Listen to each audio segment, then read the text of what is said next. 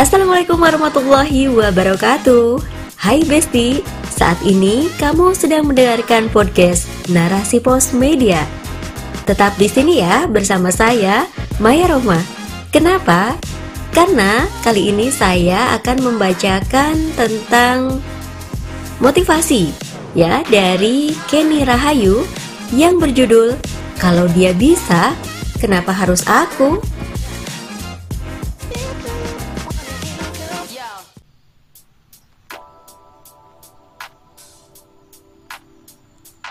Lagi zaman nih, minder berlebihan sehingga dorongan bersaing rendah.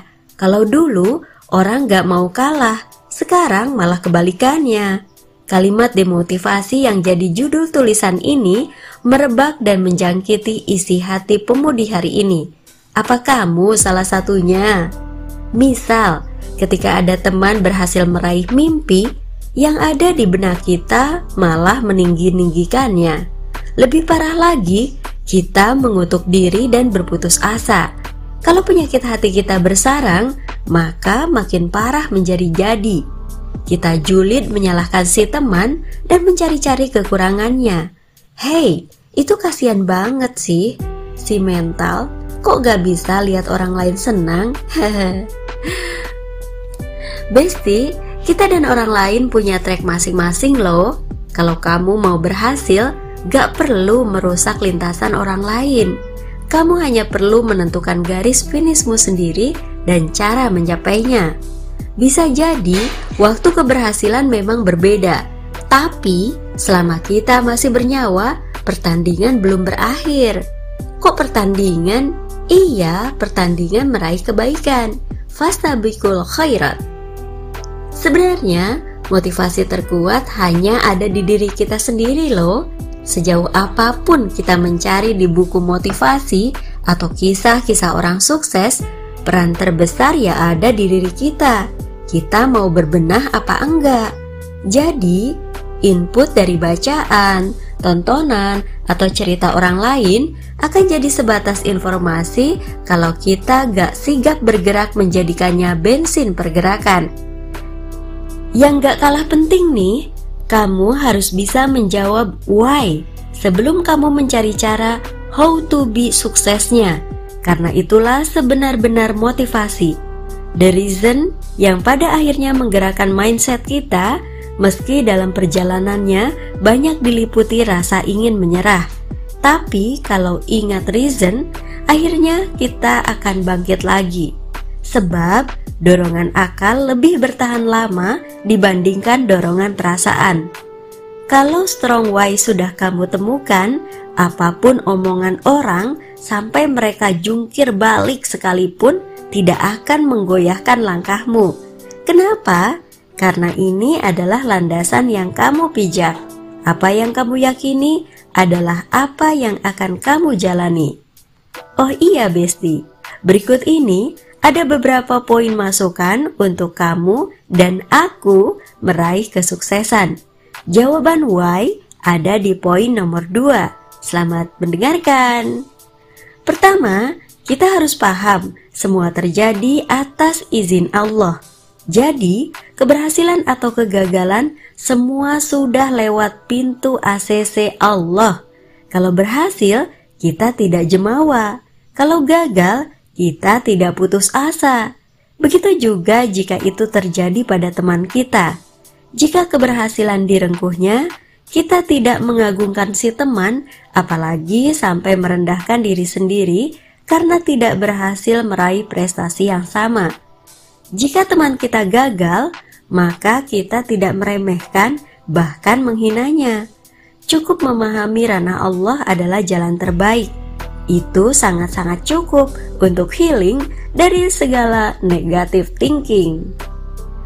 Kedua, pahami jati diri. Ini sangat penting, Besti. Banyak pemuda hari ini luntang-lantung menjalani hari sebab tak paham visi misi kemanusiaan yang diamanahi Sang Ilahi. Temukan jawaban kita ini apa, siapa, mengapa ada di dunia ini, ibadah, khalifah, dakwah. Saya rasa tiga kata itu cukup menjawab. Kita awali dengan pemahaman bahwa diri ini adalah hamba. Maka ada Tuhan sebagai pencipta yang mana kita diciptakan untuk beribadah padanya. Satu ayat agung berbunyi, kita ini khalifah di atas muka bumi. Caranya, menyampaikan risalah Nabi, syariat Allah, agar diterapkan sempurna melalui aktivitas dakwah. Jika kita paham betul poin kedua ini, insya Allah insecurity akan insecure pada kita sebab kita punya kekuatan yang sangat besar untuk maju. Visi kita hidup besar sekali yang diprogram ilahi. Ketiga, pahami potensi diri. Sehebat apa pun manusia, pasti ada kurangnya. Sebaliknya, sekurang apa pun manusia, pasti ada lebihnya. Jika kita merasa diri kita kurang, Gali kelebihan apa yang kita punya. Setiap potensi itu berharga loh besti.